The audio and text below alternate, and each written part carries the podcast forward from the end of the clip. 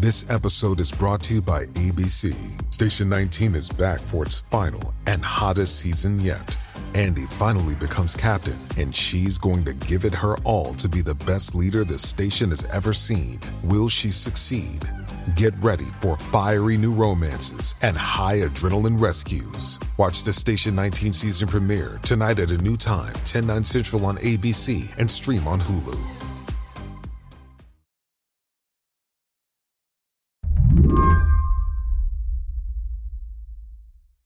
Getting into Afghanistan right now is a little weird.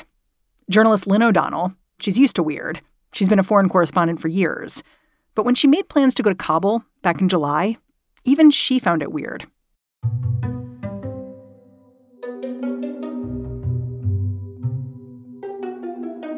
Take getting her visa. Lynne went to the Afghan embassy in London, told them her plans. But the embassy, it doesn't have any contact with the Taliban government. She says it's still flying the old flag from before the Taliban took over.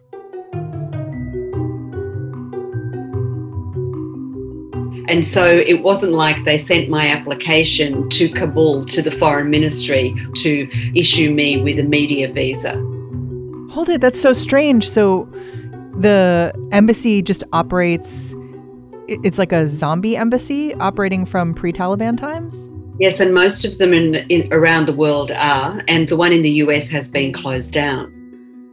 When they gave you that visa where they were like, sure if you want to go like well exactly but the sure if you want to go was accompanied with an affidavit that i signed to say that i knew that i was taking a risk in going and that i accepted the risk and that the embassy here was not part of that risk lynne always liked kabul she calls it the busiest city she's ever worked in glamorous buzzy but when she touched down last month it felt different somber there was hardly any traffic nobody was smiling. And a friend of mine uh, reminded me, an Afghan who's now living in exile, reminded me the other day that as soon as I got there, I, I sent him a text that said, There's fear in the air.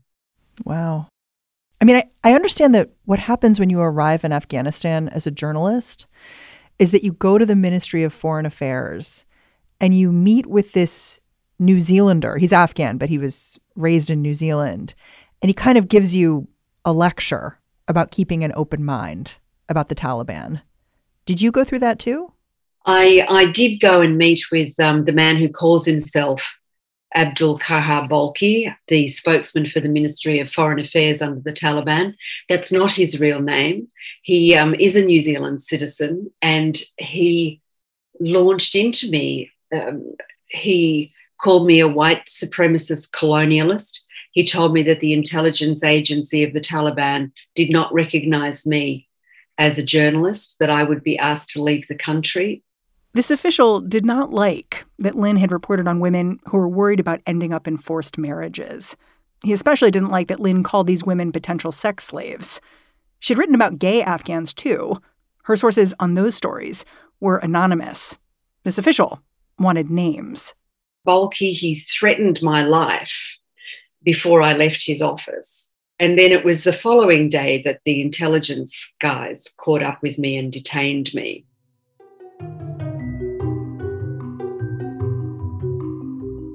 I said to them, Look, I know that you want me to leave. And so I've booked a flight. I'm packing. I'm going to leave. That's what you want. The guy from intelligence said, That's not Balkhi's decision. That's my decision. We need an urgent face to face meeting to discuss your crimes. And if you do not agree to meet with us, then I will make sure that all borders are closed against you and you cannot leave the country. Today on the show, Lynne O'Donnell says her time in Afghanistan showed her who the Taliban really is. A year after the American pullout, who exactly is that? I'm Mary Harris. You're listening to What Next? Stick around.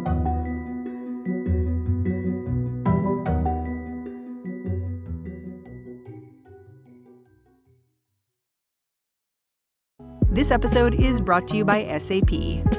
First, the bad news SAP Business AI will not help you generate cubist versions of your family's holiday photos. but it will help you understand which supplier is best to help you roll out your plant based packaging in Southeast Asia, or identify the training your junior project manager needs to rise up the ranks, or automate repetitive tasks while you focus on big innovations. So you can be ready for the next opportunity. Revolutionary technology, real world results. That's SAP Business AI. Does Monday at the office feel like a storm? Not with Microsoft Copilot. That feeling when Copilot gets everyone up to speed instantly? It's sunny again. When Copilot simplifies complex data so your teams can act, that sun's shining on a beach. And when Copilot uncovers hidden insights, you're on that beach with your people and you find buried treasure. That's Microsoft Copilot. Learn more at Microsoft.com/slash AI for all. Lynne O'Donnell's resume is long, and she specializes in conflict. She's reported from Iraq, North Korea. Eventually, she headed up bureaus in Kabul for both Agence France Presse and the Associated Press. This country, Afghanistan, and its people won her over. I kind of got addicted to the story. I think the region is probably one of the most interesting and volatile in the world. Um, I worked with wonderful teams, um, uh, large multimedia teams of Afghans, and I really enjoyed the sort of multilateral, multi layered interaction that running a war bureau entails. What did all those men make of you? A woman sort of doing her own thing, leading coverage in a pretty conservative country. Some of them liked it and some of it didn't. Some of them didn't. I mean, I left one job because um, I started to receive death threats that were signed by ISIS. And after thinking about this for a little while, I thought ISIS doesn't send death threats. You know, they they just do it. And it turned out that it was more likely than not from people inside my bureau. So, you know, yeah, if you get any in a, in a conservative religious country like Afghanistan, at war for 40 years, you put 40 Afghan men, and that's the team that I had working with and for me, into a room, 10% are going to be extremists. And so I decided about a year after I got this letter that I should probably leave. And I left with great regret, really, uh, much earlier than I had wanted to. But, you know, c'est la vie. Even after all that, Lynne kept coming back. She was in the country last summer when American troops were readying to pull out for good. I went back in uh, May last year as a freelance and I hooked up with my friend Massoud Hossaini, I mentioned before the Pulitzer Prize winning photographer. And this particular place we went to in a valley in the middle of the highlands in a province called Bamiyan had been overrun by the Taliban for four days. And then the local militias had pushed the Taliban out. So it was a little preview of Taliban takeover. Well, exactly. And, and when we heard what had happened during those four days, it confirmed rumours we had been hearing from other parts of the country about uh, what was ha- taking place in areas that the Taliban were taking over, how they were treating local people and local women in particular. What did you hear?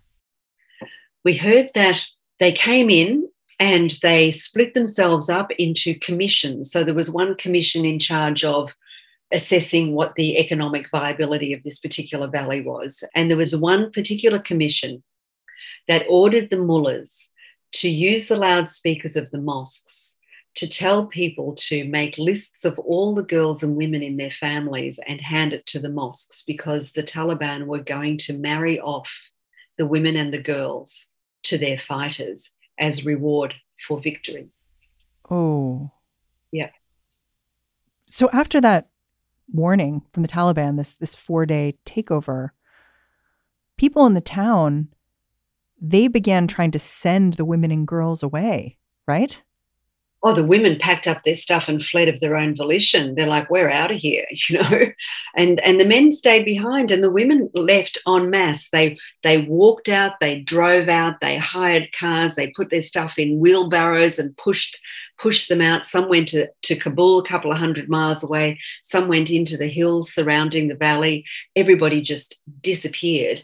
And when I got there, it was only a couple of days after the Taliban had been pushed out. But um, these three um, ladies told us just how terrifying and harrowing their experience had been.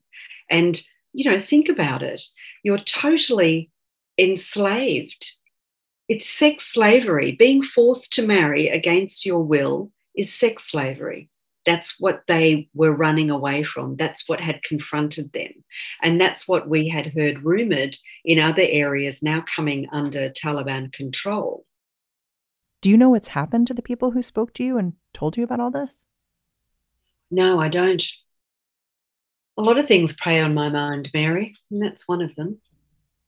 This spring, you wrote about LGBTQ Afghans and how they were being evacuated piecemeal. There, there were so many who wanted to leave, but I think when you wrote, it was something like 80 had been able to get out by one organization. Why did you want to tell that story? I think in a country and society like Afghanistan's, anyway, even before the Taliban came into power, LGBTQ people are amongst the most vulnerable uh, that you could imagine. And it's like they don't exist. People, people in that society really don't want to generally acknowledge that homosexuality and um, other minority sexualities, if you like, exist. Yeah. I mean, one of the people you spoke to was a 24 year old gay man and he said Afghanistan has become like a birdcage for me, which I thought was a very sad and beautiful way to put it because it also speaks to how fragile he felt. Yeah. Yeah. And I think he was fragile beforehand, you know, his his brother and his father he's he's told me for a long time don't treat him well and now he feels that added vulnerability comes from the brownie points the kudos that some people might see that they could earn with the new Taliban overlords by dobbing him in, by exposing him. Was he trying to leave? Oh, he's desperate to leave. He's on lists up the wazoo, but you know, so are a lot of people, and it's very, very difficult for people who don't have visas out or for other countries or don't have passports. Yeah, it's he's desperate to leave and have a normal life. That's what he wants. As the anniversary of the US pullout of Afghanistan approached, how did you think about it? Like, did you always know you were going to go back?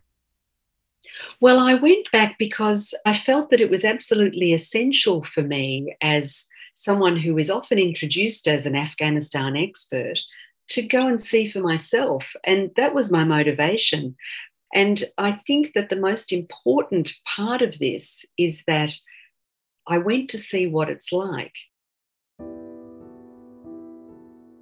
And even though I was there for a very short space of time, the Taliban showed me what it's like, what they are like, what their tactics are like. After the break, how Lynne found herself in the Taliban's crosshairs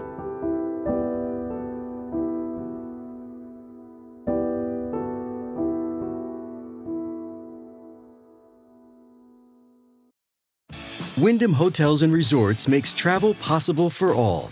Whether it's the long haulers looking for a great cup of coffee, a roomier rest for the on a whim road trippers, or a place to make summer memories with the whole family.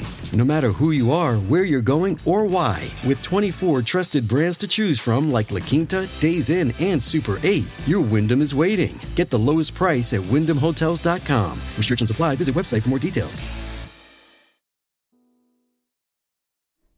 After Lynne O'Donnell landed in Afghanistan last month and realized just how unwelcome she was, she had a choice keep reporting or get out of the country as fast as she could.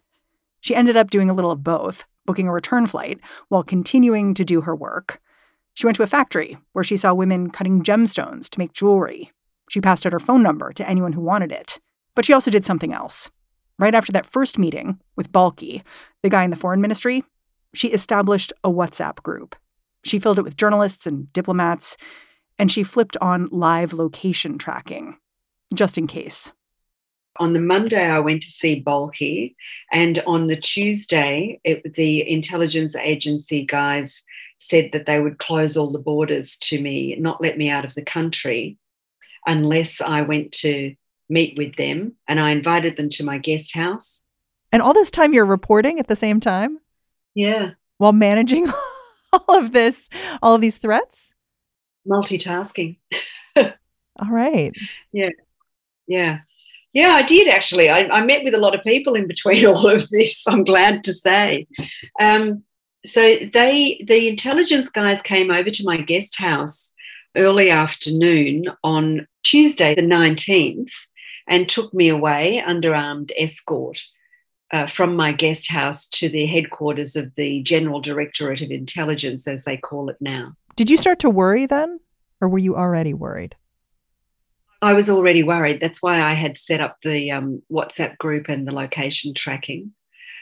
Funnily enough, they didn't take my phone away from me, but I handed the guy, what you know, they were sitting opposite each other on a long table, and I handed Ahmad Zahil um, my passport and then threw it with contempt on the table. And he and the, the two other guys started talking about my crimes. And I said, okay, well, why don't we just sit here and talk about it? You know, I'm quite open to the conversation. What's what are the problems? And they looked at me, you know what the problem is. And then they looked at each other and said, she knows. it was just getting, oh, it started off weird and it got weirder as it went. So then um, they took me outside under armed escort. And I was texting this WhatsApp group and telling them, now they're taking me away. Now I have to go with them. Um, now we're in the lift, you know. Oh my gosh. It was very, very strange. And at another time during this interrogation, apropos of absolutely nothing, the other chap who was part of this um, brigade said to me, I like cats too. Cats hadn't come up in the conversation at all. Was he looking at your Instagram or Twitter or something? At the time, but he obviously had, you know, of course I put my cats on my Instagram feed. What else is it for? Um, and I just looked at him and started to talk to him about cats. And then he realized that this was not really appropriate for an interrogation and stopped talking to me about cats. It was all insane. It was so insane, the whole thing. How long did all of this last?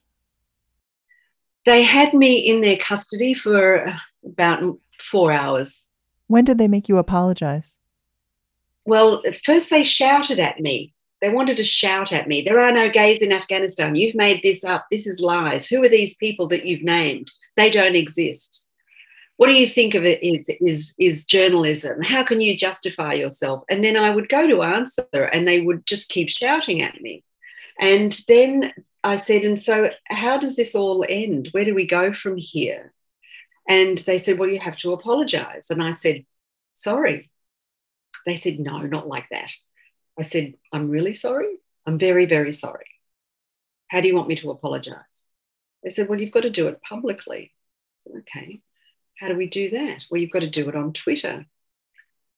I said, So how does that work? You tell me and I tweet. And they said, Yeah. So I got out my notebook and they and said, What is it you want me to say?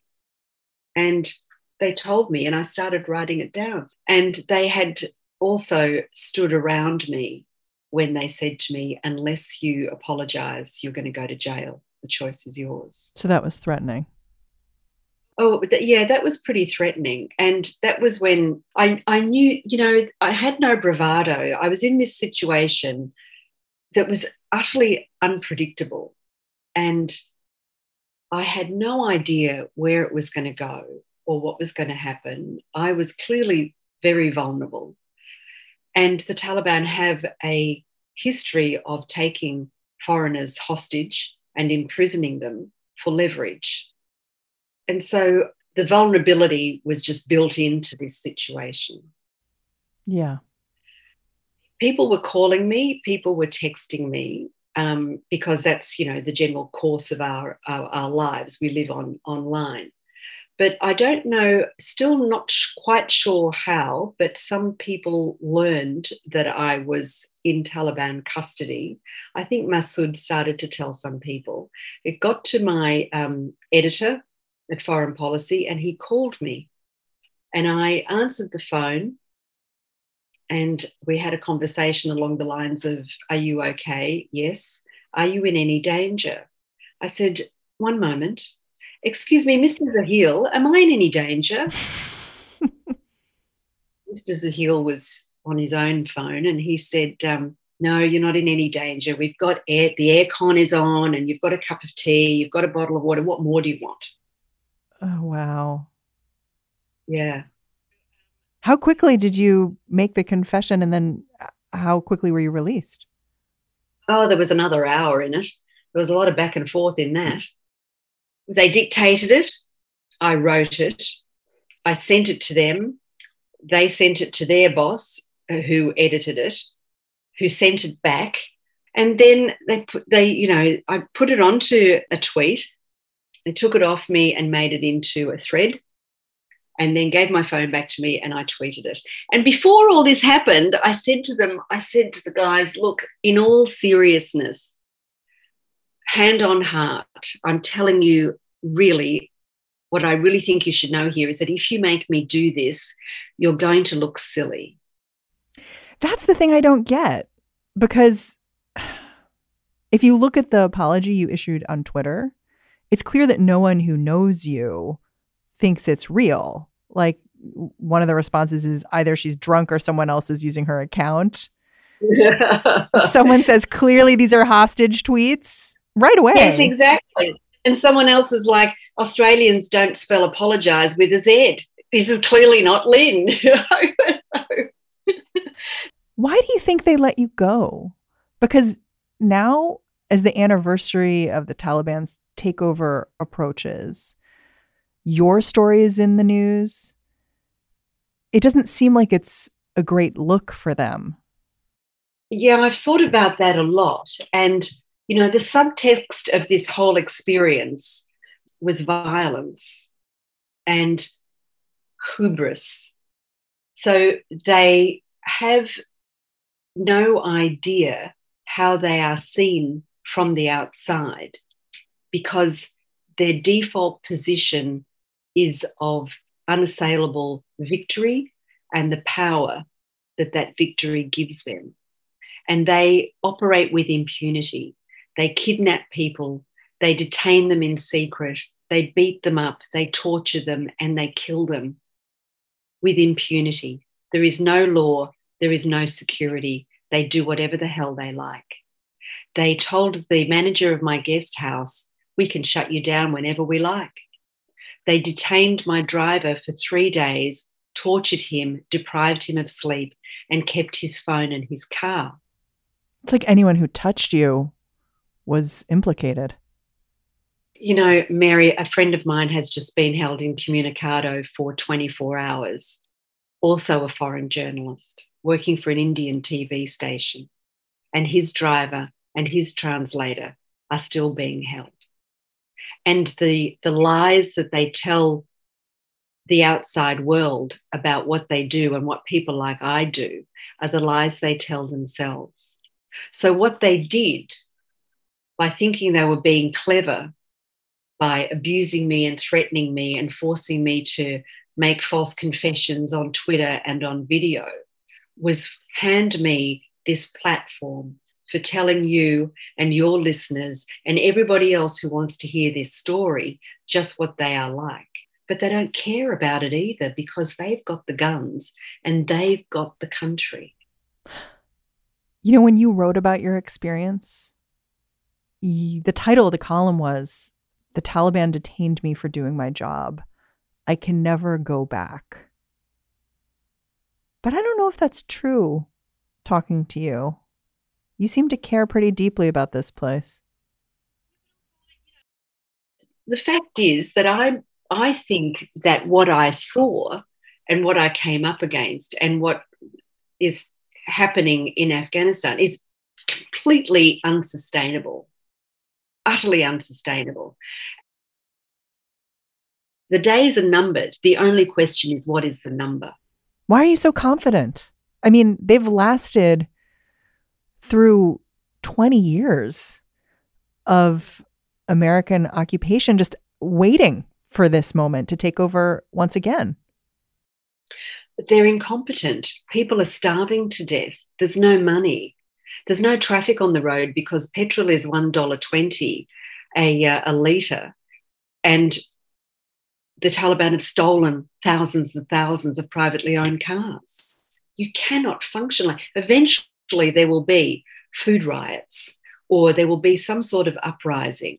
And what we have seen in the last few days with the killing of the Al Qaeda leader, Ayman al Zawahiri, in the center of Kabul, is also a symptom of what is happening inside the Taliban.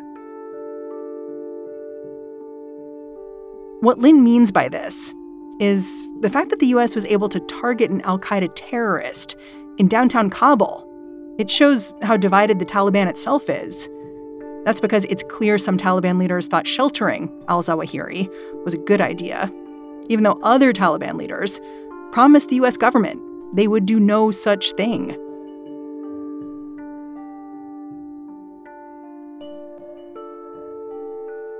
It sounds like you're saying the center can't hold here, but it just sounds like things will get much worse before anything gets better. They'll definitely get worse, but the center has just cracked, and we have just seen the fissures. It's now obvious. What happened with the killing of Al Zawahiri um, was that the internal divisions have just become public and can no longer be denied. And once an organization like that, that pretends that it's monolithic in its control of a geographical space, starts to fall apart, its power and its hold also falls apart.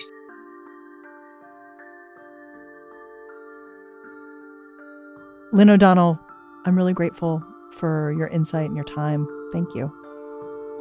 Well, thank you, Mary. It's been a pleasure to speak with you. Lynne O'Donnell is a columnist at Foreign Policy and an Australian journalist and author.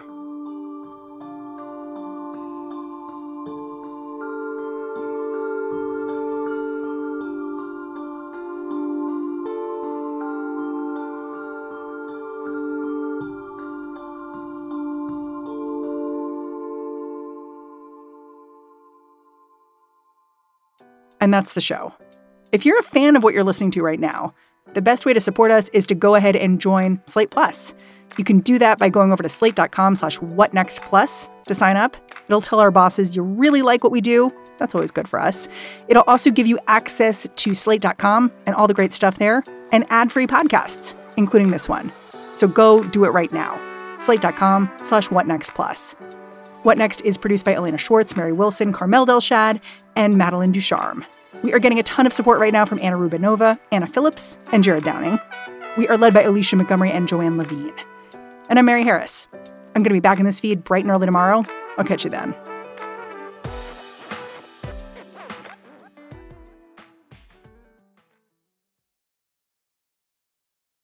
For the ones who work hard to ensure their crew can always go the extra mile, and the ones who get in early so everyone can go home on time, there's Grainger offering professional grade supplies backed by product experts so you can quickly and easily find what you need. Plus, you can count on access to a committed team ready to go the extra mile for you. Call, clickgrainger.com, or just stop by. Grainger, for the ones who get it done.